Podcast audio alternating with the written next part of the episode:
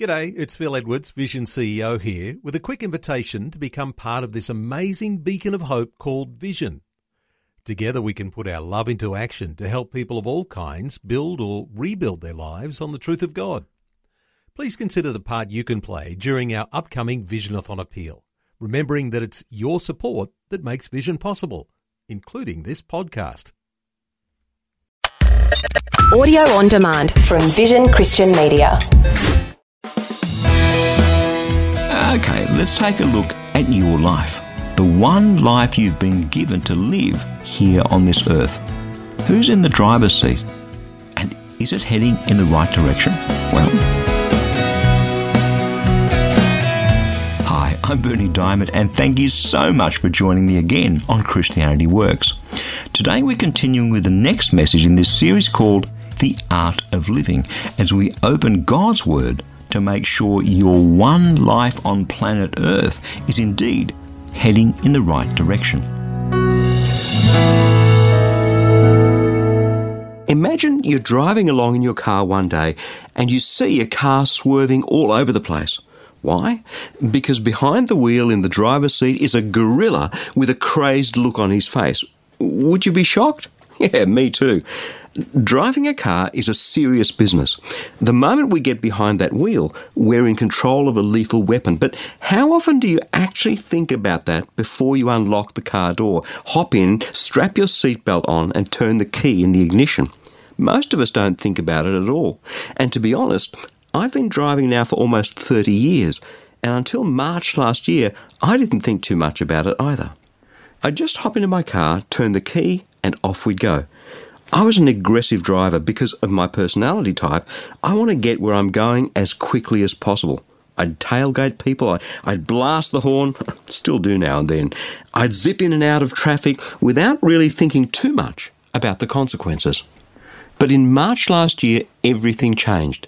I attended an advanced driving course. Now, somehow in my head, I imagined that I'd be learning how to drive faster still, how to zip in and out of the traffic more effectively. But instead, they taught me about the consequences of driving like a lunatic. The morning was spent in the classroom and the afternoon on the racetrack. By the end of the day, I came to the realization that for the past, well, thirty years of my life, there'd been a lunatic behind the wheel of my car. Me, a bit like that crazy gorilla I was talking about earlier. It's not that I'm an overly bad person per se. It's not that I was intentionally being a lunatic about my driving. And in any case, my driving wasn't all that outrageous. Plenty of people drive like that. But once I listened to someone who knew what they were talking about, an expert, once I hopped into my car and participated in some control tests at what were in fact relatively low speeds, and I discovered the consequences of the way I'd been driving, I was confronted with the reality that my behaviour behind the wheel, unwitting though it may have been, was putting my life at risk, the lives of the people I love most, my family, and the lives of other people on the road. It was a shock, I can tell you, and that shock, being confronted with the deadly consequences of my behaviour, resulted in an instant change in the way I drive my car. In fact, these days, I see people doing what I used to do, and immediately I think, how can you do something crazy like that? Ah, yeah, I, I remember how. Now, if driving a car is a serious business, living your life is even more of a serious business. What we believe, how we see ourselves, what we think, what we say, what we do, our relationships, our loves, how we cope with adversity, how, how we cope with success, how we live our lives. That's a serious business, steering our lives through all the obstacles and hurdles this world throws up at us from beginning to end. Can I ask you a question? Who's in the driver's seat of your life? Is it a lunatic, or is it someone with a good heart, a wise head, a steady hand? Let's say, a bit like going to an advanced driving instructor, you paid a forensic psychologist to review your life, your attitudes, your successes and failures and how you handle them all, the depth and the effectiveness of your relationships, your whole life. What might they find? What sort of a scorecard would you end up with? If someone brought you face to face with the consequences of some of your wrong attitudes towards others, perhaps your own perception of yourself, your foibles and insecurities and all that stuff, how would you go? The sort of life we end up living comes back to who or what is in the driver's seat. It comes back to the skill and the wisdom and the integrity and the insight of whoever's driving our lives.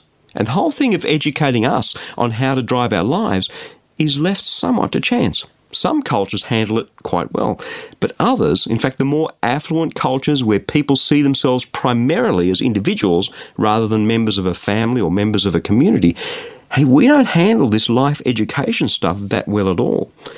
So where do you go? How, how do you get the sort of input into your life that sets your course in the right direction? Here are the words of the very first psalm in the Old Testament. Have a listen to this. Happy are those who don't follow the advice of the wicked, or take the path that sinners tread, or sit in the seat of scoffers, but their delight is in the word of God, on which they meditate day and night. Those people are like trees planted by streams of water that yield their fruit in its season, and their leaves don't wither. In all that they do, they prosper. The wicked, on the other hand, aren't like that. They are like chaff that's blown away by the wind. Academically, I'm a pretty smart guy, but when it came to actually living out my life, I didn't have a lot of wisdom. Being smart and being wise are two entirely different things. And so unwittingly, I wasn't living the sort of life that I had the potential to live. I wasn't taking what I was smart at, what I was good at, and using it with wisdom and compassion. And so I wasn't all that happy. The turning point came when I let someone else take the driver's seat. The turning point for me was when I let Jesus drive for a while, for a long while, when I started listening to his words, what he has to say. Then all of a sudden, my life started yielding the fruit it was always meant to yield. Just stop and think about this. God made you and me who we are. He knows exactly what he made us good at and the things that we're not so good at. And when we stop taking the advice of the wicked, when we stop treading the path that sinners tread, when we stop sitting in the seat of the scoffers as though somehow we're in a position to judge people, something awesome happens. We discover the freedom that we've always been looking for. We discover that we were made with a purpose. We've been given some gifts and some abilities that are absolutely unique and special. And when we live out who God made us to be according to his wisdom, his ways, when we drink in his words and wisdom, the way a thirsty tree sends down its roots into the soil to draw up the water, then you can't help it. Fruit starts to appear. We end up producing the goodness and the yield that we were designed, handcrafted to produce. And look, maybe you know something that I don't, but there isn't one thing on this planet that I've found to be more satisfying, more fulfilling than being who God made me to be, doing what God made me to do, producing the fruit that others get to eat, the fruit he always planned for me to produce. But it only started happening when I got out of the road and let Jesus hop into the driver's seat. Can I ask you this question again? Who is in the driver's seat of your life? I'm Berni Dymet, and you're listening to Christianity Works. Just as we take this short break, I'd like to remind you that if you have a prayer need, we would absolutely love to pray for you, because the only sort of prayer that the Bible teaches about is the sort that has powerful results. Just let that sink in. The only sort of prayer the Bible teaches about is the sort that has powerful results. So if you'd like us to pray with you, in fact, if you'd like our whole prayer community to pray with you, stop by online at powerful prayer dot org to share your prayer request. It's completely confidential. Your name won't be displayed.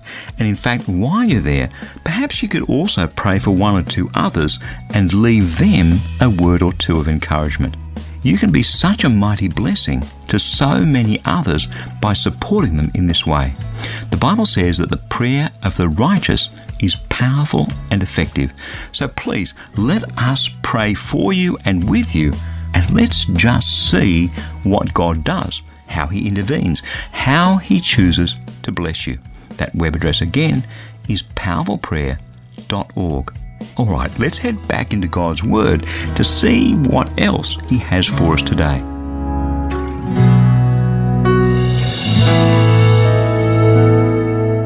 Okay, so the alarm clock goes off again in the morning. Great, you switch it off, into the bathroom, get dressed, have breakfast, and then you're off and running. For some of us, it's off to work. Perhaps you have a long commute ahead, or maybe you work from home. You get to your workplace and the day begins. Or perhaps you're a stay-at-home mother. Other people think, man, wouldn't it be great to be able to stay at home and not have to go to work? But kids are hard work, right? Housework is boring and no one seems to appreciate all that you do. Maybe you live on your own. A lot of older people do. The day is going to be lonely and empty, so you'd like to sleep in for as long as possible, but somehow you seem to be waking up much earlier these days. Some people seem to have such exciting jobs. I remember when I was a consultant, almost every week I was flying off somewhere here or there, and people would look at me and say, wow, I wish I had Berni's job. Little did they know how sick I was of taxis and airports and hotels and planes and, and landing and scrambling to get to the next meeting. There's a hotel in Wellington in New Zealand where I've stayed one hundred eight times. That's one hundred eight return trips between Australia and New Zealand. Even what appears to be glamorous or desirable really ends up being a grind. So I'm going to come back to it. Whatever your lot in life is, however you spend your day, however glamorous it may appear to others or however boring, what motivates you to get up out of bed every day? Is it just that you have to? You have to get up. You, you have to go to work. You have to do that long commute and, and sit in that cubicle and do that job because that's what pays for the mortgage. That's what puts food on the table. And that's the way it's always been, and that's the way it's always going to be. The tragic truth is that that's precisely how it is for a lot of people.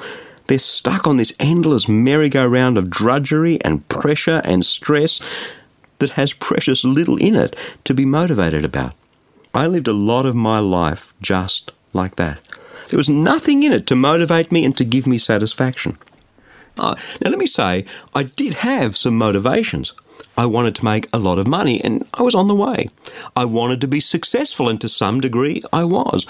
I wanted to be a recognised leader in my industry, and to be sure, people knew who I was, and my consulting services were very much in demand. Those were my motivations. But there was no pot of gold at the end of the rainbow. They're motivations you'd think that, if realised, would bring a great degree of satisfaction and contentment.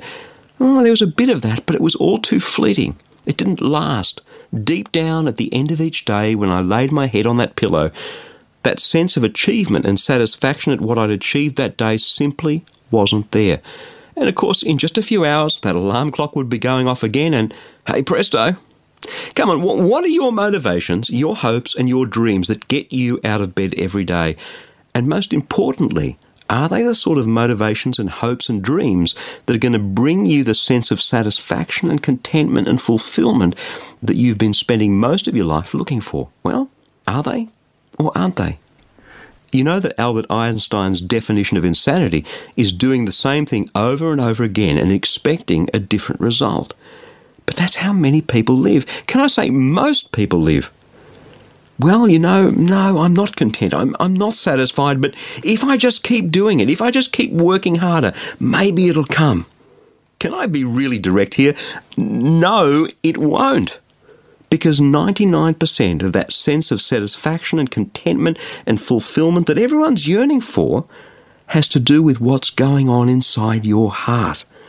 And there's a simple yet profound switch that each one of us can flick on the inside that changes everything. Would you like to know what it is? Well, here it is, the words of Jesus. The greatest among you will be your servant, but all who exalt themselves will be humbled, and all who humble themselves will be exalted. Matthew chapter twenty-three, verses eleven and twelve. That switch is turning our lives around from filling ourselves, gratifying ourselves, satisfying ourselves, to using who we are and what we have to serve others. It's turning our lives around from dreaming about how successful we can be to harnessing our hopes and dreams to impact other people's lives. And when we do that, here's what happens. The things that we've been doing that seemed mundane all of a sudden have a purpose outside themselves. And that purpose is to help and to bless other people, to use who we are and what we have to make their lives better. And that is where the satisfaction and the contentment and the greatness are. What's greatness? Greatness lives in the hearts of the people whose lives we've impacted, doesn't it? All of those who humble themselves to be servants will be exalted because their greatness will live on in the hearts and the lives of those people whom they've served. It's a simple switch. Oh, Berni, you don't know how boring, how terrible my job, my life really is, do you? I have no idea, but God does. And and this is what his word for you today is. If that's what you're going through right now, have a listen to this. Colossians chapter three, beginning at verse twenty-two. Slaves, obey your earthly masters in everything, not only while you're being watched and in order to please them, but wholeheartedly fearing the Lord. Whatever your task is, put yourself into it as though you're doing it for the Lord and not for your masters, since you know that from the Lord you will receive your inheritance as a reward. You serve the Lord Jesus Christ. Serving God ultimately means serving people. When we love Him and we want to serve Him with all our hearts, He often calls us into difficult places, dark places, to be that one light that shines there, to be, in effect, His light shining into the darkness. And that is what brings meaning into the reality of our mundane existence. That's what brings purpose to our lives, a focus to serve Him and then impact others with His love. No, people won't always be falling over one another to come and thank us. We won't always feel appreciated, and some days it's going to be a tough gig. But that's okay, because when we do it for Jesus, then it's from Him that we receive His inheritance as our reward. When we're in the business of serving Jesus, that's the only place so far that I've been able to find the peace and the contentment and that sense of fulfillment and satisfaction I've been looking for. I'm Berni Dymet, and you're listening to Christianity Works. Life can be hard work some days, and as that daily grind just kind of grinds away at us, it's easy to forget that Jesus died and rose again to give us victory. That's why I'd love to send you a short text message of encouragement straight to your phone, just as the Spirit leads, perhaps even when you least expect it. That's what Victory S M S is all about. Roughly every other week, I ask the Lord, what word of encouragement could I give to you today? So if you'd like the occasional bit of encouragement to help you live your life in victory, then head across to victory s m s dot org, and when you do subscribe, you'll immediately receive a free copy of my ebook, Power Unlimited. Thousands of people already have, and the most common response, oh, that's exactly what I needed to hear today. How did you know that? Thank you so much. It's simply amazing how powerfully the Spirit of God can move through just a short text message. And I'd love to encourage you too to live your life in victory. Again, that web address is victory s m s dot org. Okay, let's head straight back into the Word of God.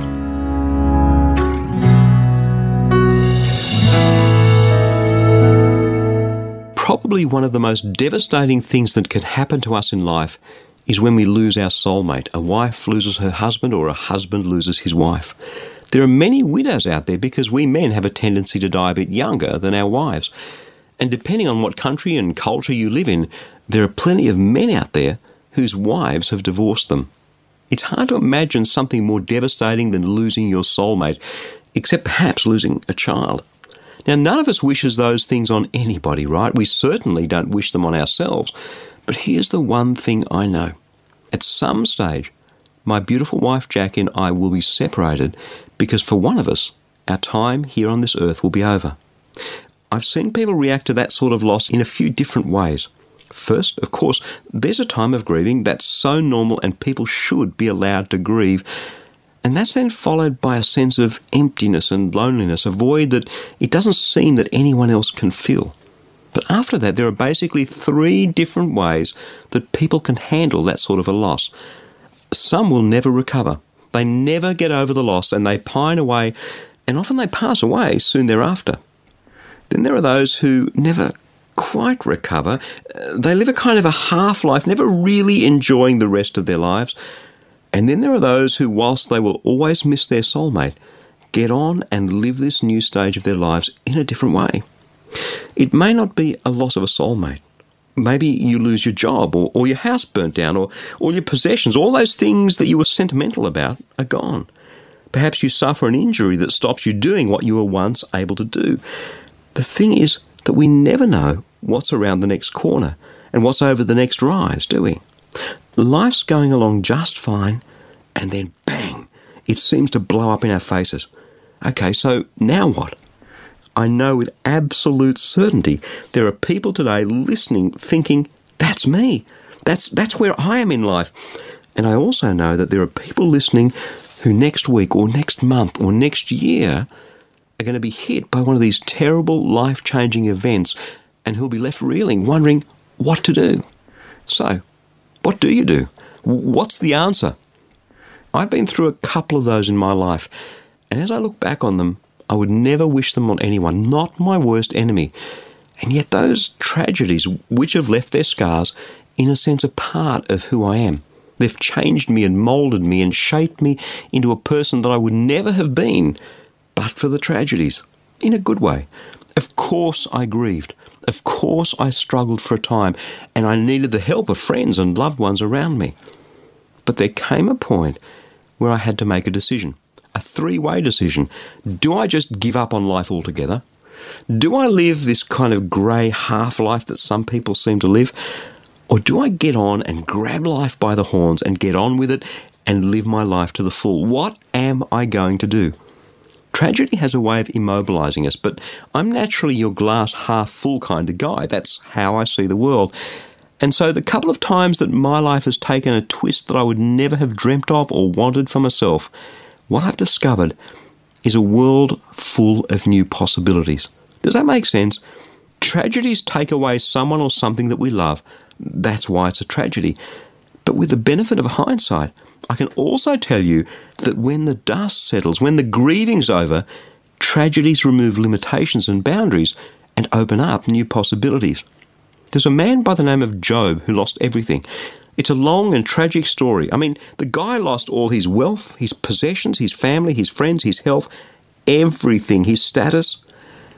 And he was really a good guy. He was a man who honoured and obeyed God. He was devastated. His friends criticized him. He went to God and asked God why, and God refused to answer him. But at the end of all those trials, this is what happened to Job. The book of Job in the Old Testament, chapter forty-one, verse ten. And the Lord restored the fortunes of Job when he had prayed for his friends. And the Lord gave Job twice as much as he had before. Sometimes we're so busy holding on to that which we've lost that we can't take hold of the new blessings that the future holds. When Job was struggling through all his devastating trials, he could never have imagined that he'd end up with double for his trouble.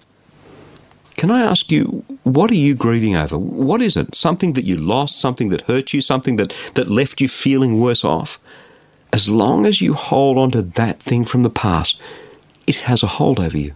And as long as it has a hold over you, you can't take hold of the blessings that are coming your way. As long as we're grieving over the past, that grief displaces the joy that we can experience today and in the future. Sometimes things happen that aren't fair. Sometimes things happen we would never have chosen for ourselves, and that we wouldn't even wish on our worst enemy. But I know with all my heart, with every fibre of my being, that there are new blessings waiting on the other side of that. The only question is whether you're prepared to take hold of them. The simple yet profound truth is that God is a God of blessing. Suffering and blessing visit our lives. Jesus wasn't immune either. Do you remember how he suffered and died? And yet through it all, God was with him. And at the end of his story is this, Ephesians chapter one, verse twenty. God put his power to work in Christ when he raised him from the dead, and seated him at his right hand in the heavenly places, far above all rule and authority and power and dominion, and above every name that is named, not only in this age, but also in the age to come. And he has put all things under his feet. Jesus is the name above all names. Yes, he suffered. Yes, he died. But yes, he rose again, and everyone and everything is under his dominion. Earth is his footstool. And it's the perfect hope that we have in this Jesus that gives us back our future after a tragedy. Let's finish with God's word about hope. First Peter chapter one, beginning at verse three. By his great mercy, God has given us a new birth into a living hope through the resurrection of Jesus Christ, and into an inheritance that is imperishable, undefiled and unfading, kept in heaven for you.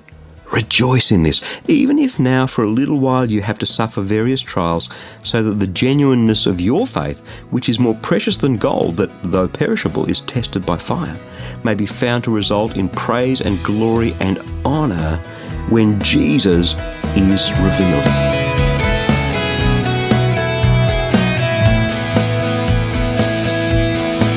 This Christianity Works program is sharing the powerful, practical Word of God with so many people in over one hundred sixty countries around the world.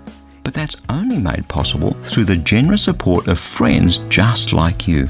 Each dollar that you give today will grow to reach nearly three thousand people with a gospel message. Incredible! That means that a gift today of just thirty-five dollars can touch over one hundred thousand people with the good news of Jesus Christ. So let me encourage you to give a generous tax-deductible gift of support to Christianity Works today, securely online at christianity works dot com or by calling one three hundred, seven two two, four one five. And when you do get in touch, two things. Firstly, don't forget to request your free copy of that life application booklet that I've been telling you about. It's only available for a limited time, so don't miss out. Secondly, we would love to pray for you, absolutely. Just click on the powerful prayer tile at the bottom of the homepage. Again, that's all at christianity works dot com or give us a call toll free on one three hundred, seven two two, four one five.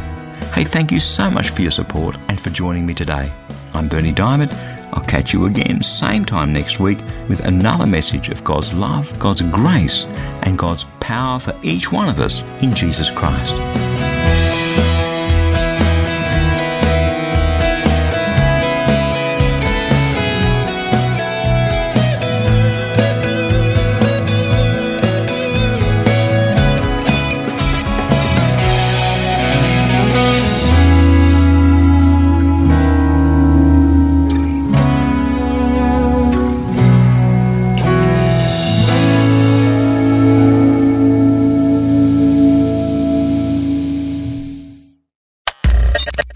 For taking time to listen to this audio on demand from Vision Christian Media. To find out more about us, go to vision dot org dot a u.